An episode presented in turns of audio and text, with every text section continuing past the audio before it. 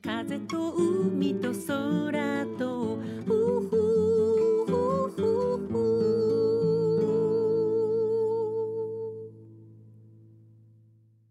皆さんおはようございます。エポ風と海と空との時間がやってまいりました。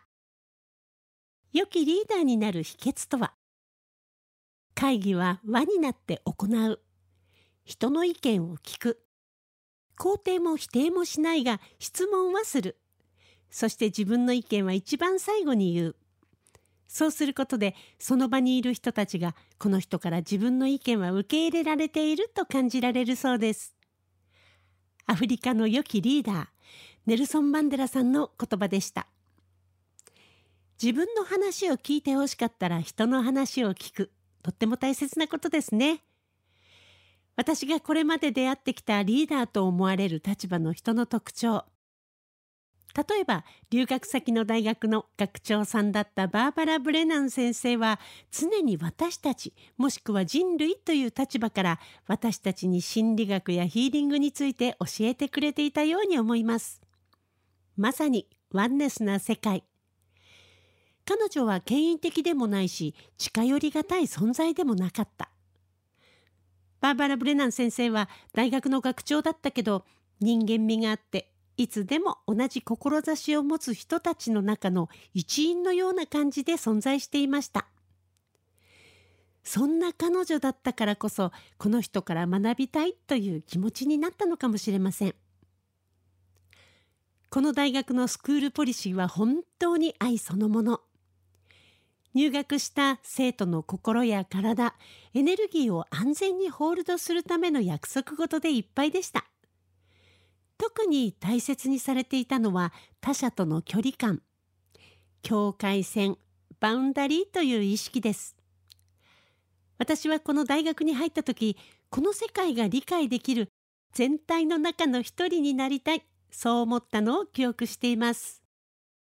本当の意味でのスピリチュアルな世界を科学的に学ぶところではあるものの中には自分は特殊な能力を持っているということで人をエネルギー的にコントロールしようとする人もいました。でもこの学校のすごいところはそういう人は自動的に1年生から2年生になると学校に来なくなるんですね。その人の望み通りに学校や周囲がその人を扱ってくれないからです。その体験を本人に促すのもこの大学のエネルギー。本当に素晴らしい大学でした。自分自身が自分のリーダーになるという真の意味を私たちは4年間で学んだような気がします。あなたがありのままの自分でいられる時間。この番組ではあなたの心に吹く気持ちのいい風のような F 分の1揺らぎと、そしてあなたが100%あなた成分でいられるリラックスタイムをお届けいたします。今日の1曲目、スモールサークルオブフレンドで Don't Take Your Time。エポ、風と海と空と。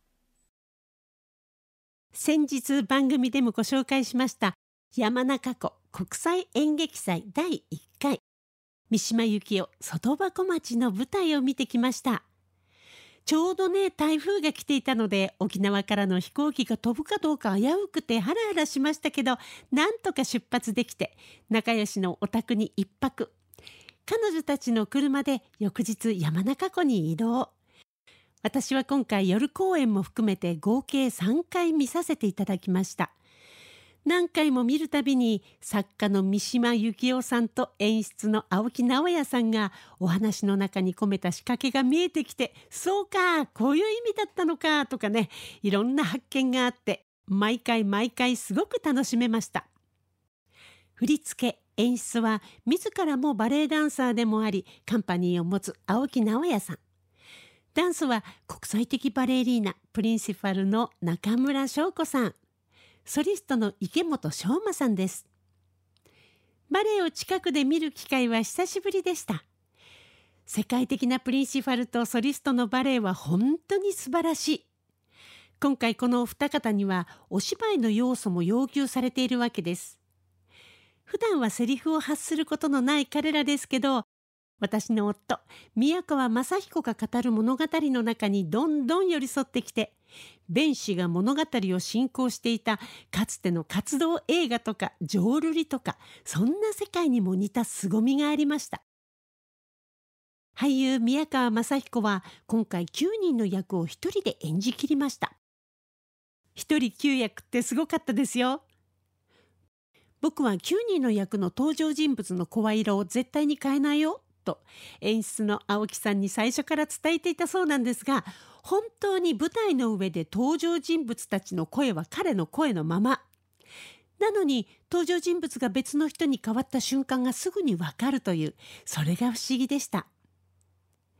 そのことに気がついて彼を高く評価しているお客さんたちがたくさんいらしたのも嬉しかったです。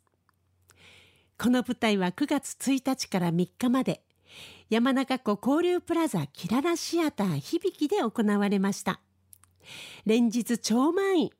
海外からも東京からも県外からもたくさんのお客様でいっぱいでした。私は4回全部見させていただきましたよ。見るごとに面白くなっていく。素晴らしかったです。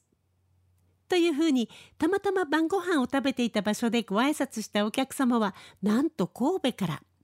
本当にありがたかったです。本当のプロが集まるとこんなにも気持ちよく作品が作れるのかと久しぶりに思いましたと演出の青木さんも宮川も口を揃えて今回の座組は最高だったと話しているのを聞いて私も嬉しくなりました。プロでもね気の合わない人とか性格が難しい人とかいろんなタイプがいると思いますが今回は本当に性格のいい人たちでよかったと主催の方もお話ししていました。それが舞台に現れていたのかもしれないですね。次の曲です。エポでフレンズ。エポ。風と海と空と。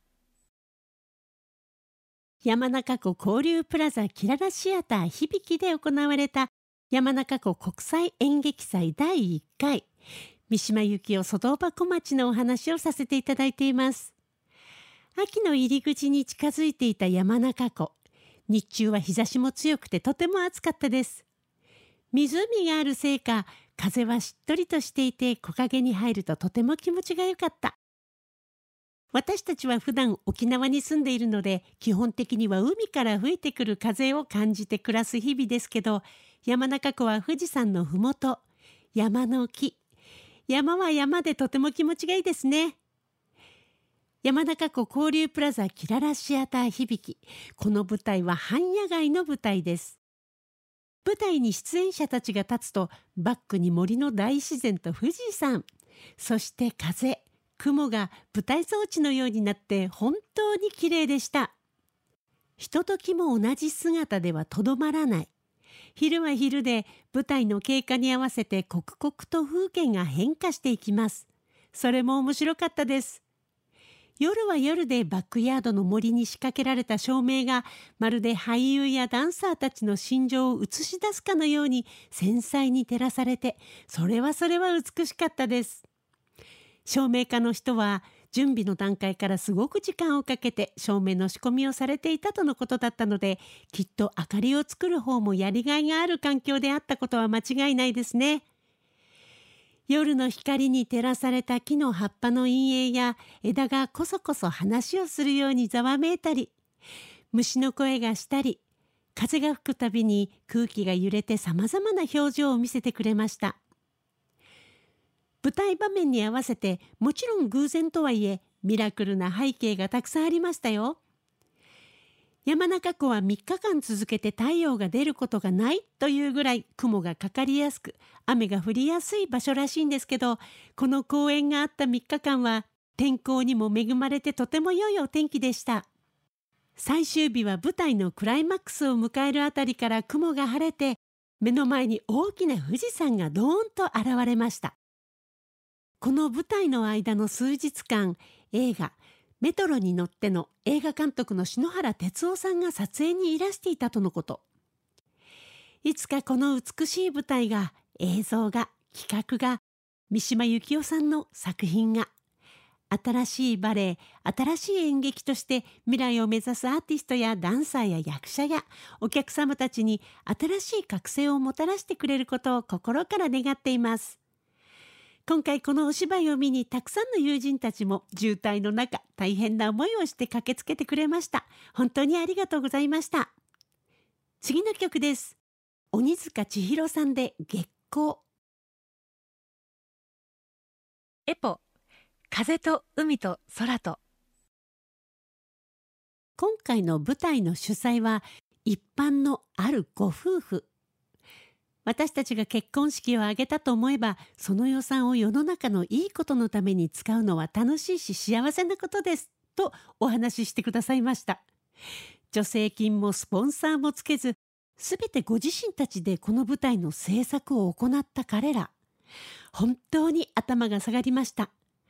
今回の舞台はこのお二人にとっても大きな実績として地元にも認められるはずですね。さあそろそろお時間がやってまいりました。この番組では皆さんからの質問リクエストメッセージ時に番組でリスナーの方々とシェアしたいという方のお悩み相談などなど FM 沖縄のホームページまでどしどしお送りくださいね。今日最後の曲です。トワエモアで地球は回るよ。この作品を聴きながら皆さんとはお別れとなります。お相手はエポでした。また来週。風と海と空と